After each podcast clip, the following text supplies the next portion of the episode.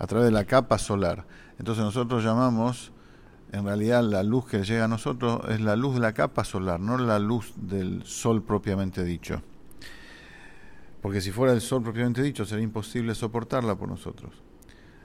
Dice el Rebe, continuamos entonces. El ejemplo de esto, o sea, el, el objeto del ejemplo, se va a entender en, en la dimensión espiritual en relación al, a la luz y a la radiación divina que ilumina en las dimensiones en las dimensiones creadas justamente para hacerlas existir para llamarlas a ser. Que esto es precisamente a través del velo entre comillas del nombre de Elohim que es el que oculta la luz del nombre Abaya como venimos explicando. Y de esa manera entonces la luz esta de nombre Abayá se transforma como si fuera en otra luz. Si bien Abayá las, la, sostiene, pero es una luz diferente que aparece a través del nombre Elohim. O sea, es una radiación ya separada que no siente a su fuente de vida.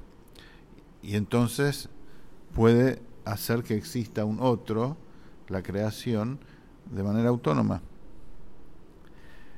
Si no fuera así, entonces la luz estaría incluida en su Maor, estaría incluida en su fuente lumínica, que es el nombre de Abayá precisamente, que en líneas generales es la dimensión de Atzilut, y ahí está la luz con toda su potencia. Ahí no existe un otro todavía.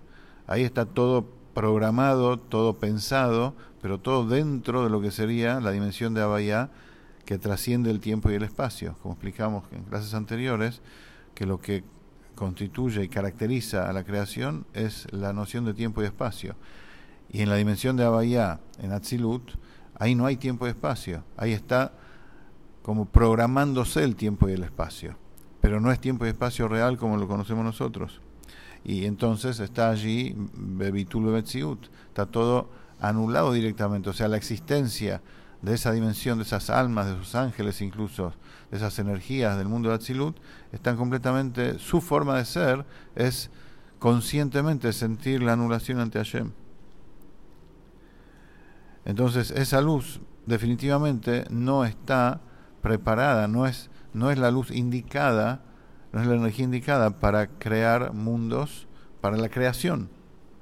Eso es para Hashem dentro de él todavía y cómo si se crea el mundo, eso es a través de la última facultad, de la, del último peldaño del mundo de Atzilut, que es la Sefirah de Malhut, como explicamos, que a partir de allí se crea Me'ain Leyesh, se crea algo nuevo.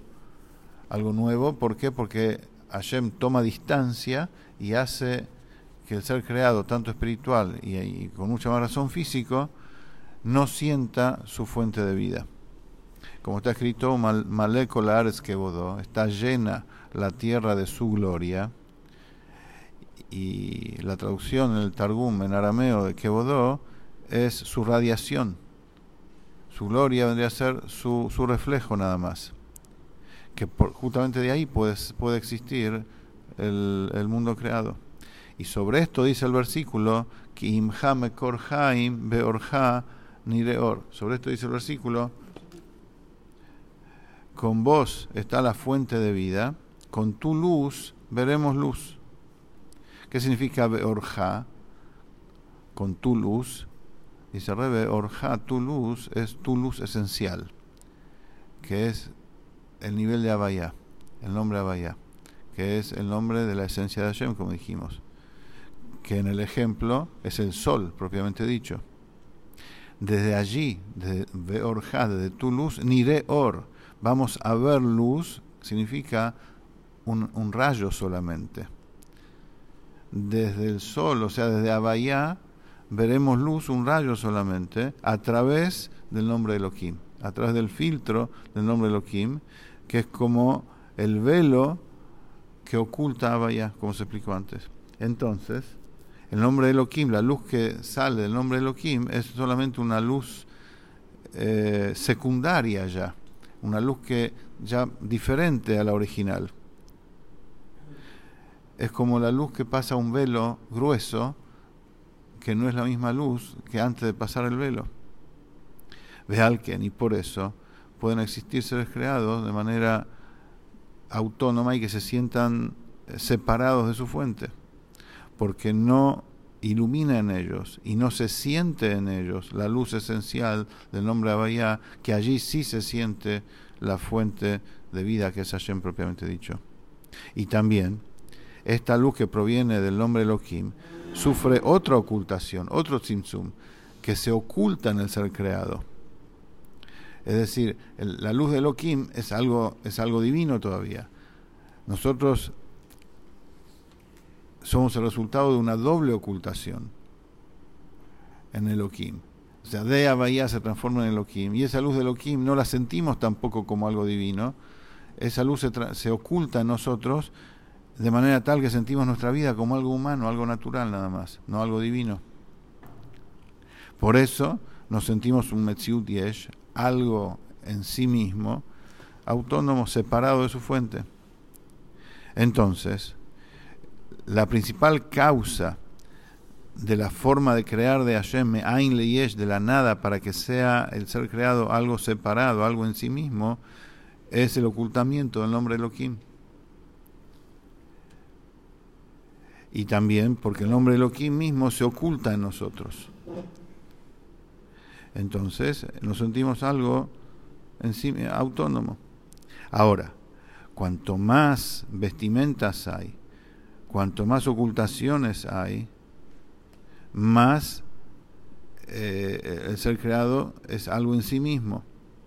Entonces, ahí se proyecta la luz hacia más abajo, en nivel, en, nivel digamos, de, divinidad más abajo todavía, hacia, la, hacia el mundo de acción, o sea, hacia el mundo nuestro, el mundo físico, en donde, en donde acá la ocultación es máxima no hay ocultación más grande que nuestro mundo físico.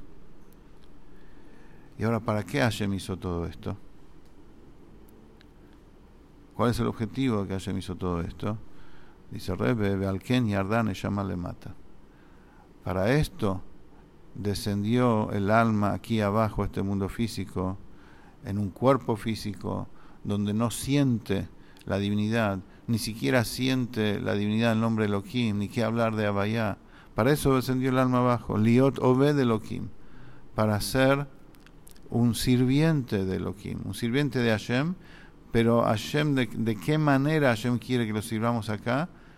De Elohim, o sea, la abod, trabajar para corregir, para reparar el hoshech, la oscuridad y la ocultación que viene de Elohim.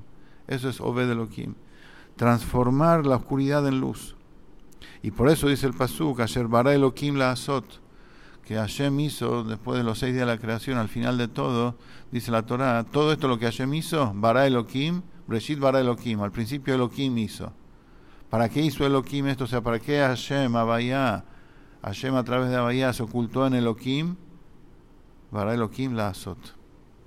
Para hacer. Dice el Midrash, la azot significa letaken, así dice Breshit o sea, reparar el Helen Behester, la ocultación que viene de Elohim. Y esto se logra, esto se logra a través de lo que se llama Bitula Yesh la Ain, la anulación, la subordinación del Yesh, del algo creado, hacia el Ain, hacia lo divino. Cuando la persona está acá, el alma está acá, en este mundo físico, investido en un cuerpo y en un alma animal, que el cuerpo y el alma animal se sienten algo autónomo, separado de la divinidad, y desea todas las cuestiones físicas y todos los deseos y placeres mundanos, corporales, y la persona no hace caso a eso y no se deja llevar hacia las cosas físicas y corporales. Al contrario, se doblega a sí mismo en cada detalle para no sentir el deseo hacia eso. Y eso por medio de su, de su, de su trabajo y gran esfuerzo que la persona hace mentalmente para reconocer y sentir que en cada cosa material y física hay vida divina, hay vitalidad divina, y que lo principal en cada cosa que uno ve, que es material, lo principal es la divinidad que hay en ello. Eh, porque lo, en cambio lo físico, propiamente dicho, lo físico en sí mismo, sin la vitalidad divina que hay en él, en realidad es algo, de, es algo deplorable, es algo como si fuera asqueroso. De verdad, dice Rebe, es algo en realidad asqueroso. Así como, o sea, algo que uno no, no, algo, uno se, se aleja de eso maloliente, se aleja de eso. Así como, como lo ha leído, un cuerpo sin vida, un cuerpo sin alma, en, poco tiempo ya empieza a, descomponerse y se convierte en algo que nadie se quiere acercar, que la, gente le, da asco, hay que tener eh, coraje para acercarse a un cuerpo en descomposición. De la misma forma, dice Rebe, hay que mentalizarse cuando la persona agarra y toma para sí algo físico por, lo, por, por, la, por la material en sí mismo, sin tener en cuenta el hayut, el oki, la vitalidad divina que hay en ello, o sea, el propósito divino, que eso está llamado a ser por Hashem y tiene un propósito divino y no se tiene en cuenta eso, o sea, solamente quiere disfrutar y tener placer de lo físico nada más, como cualquier persona, entonces, ¿qué es lo que está agarrando? ¿Qué es lo que está tomando? Algo, algo que es eh, de verdad sin sentido, algo maús, algo que, que da asco en sí mismo, porque lo físico en sí mismo se descompone y es maloliente. Esto dice Rebe, es parte de nuestro trabajo, saber que es así. Y al ese a través de esto la persona influencia y logra en su alma doblegarse a sí mismo en todas las cuestiones físicas y va a desear exclusivamente lo relacionado con, con, lo divino. O sea, no estamos hablando acá que se convierte en un ángel. No estamos hablando acá que tiene relación solamente con cosas espirituales neto, sino que en todas las cosas materiales y físicas que la persona sí tiene que tomar contacto, porque vivimos en un mundo físico, todo sea la Shem Shamaim, todo sea en aras del cielo, o sea, todo sea buscando el objetivo de eso, el sentido de eso. ¿Para qué Hashem hizo esto? ¿Para qué Hashem me puso en esta situación? ¿Qué es lo que tengo que, pensar y hacer? Tengo un propósito en la vida, no solamente, el propósito no es disfrutar de la materia. Y de esa manera la persona va a recibir vida de eso va a recibir vida de la divinidad de eso, no de lo físico. Como está escrito, y Adam. La persona no vive solamente del pan, sino al motzapi Hashem y. De, la, de todo lo que sale de la boca de Hashem vive la persona.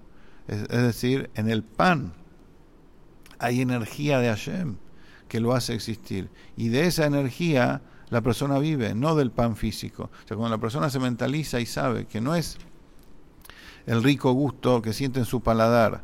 Ese es el propósito de la comida. No es el placer físico que uno siente en todas las cuestiones de la vida, el propósito de la vida, sino, sino buscar el propósito divino y mentalizarse y saber que así como uno tiene un alma dentro, cada cosa tiene un alma, cada cosa tiene una vida divina. Y a eso hay que apuntar. A través de esto, Masir Halamot Besterin de Shemelokim. A través de esto la persona saca pone a un costado el velo y la ocultación del nombre de Elohim y, transforma la oscuridad en luz. Es decir, que ilumine en su parte en el mundo, en, en sí mismo, que ilumine y que vea cómo todo en realidad proviene del nombre esencial de Hashem, el nombre de Bahía, que es divinidad en esencia. ¿Por qué? Porque en realidad el mundo no oculta a la divinidad, al contrario, a través del mundo, a través de la creación, la persona puede ver y captar la divinidad de manera clara, de manera clara y sentirla realmente, como está explicado en, en otro lugar. Y este, este, este, este concepto de cómo a través precisamente de la creación y del mundo físico se puede ver la divinidad, vamos a desarrollarlo en la clase que viene.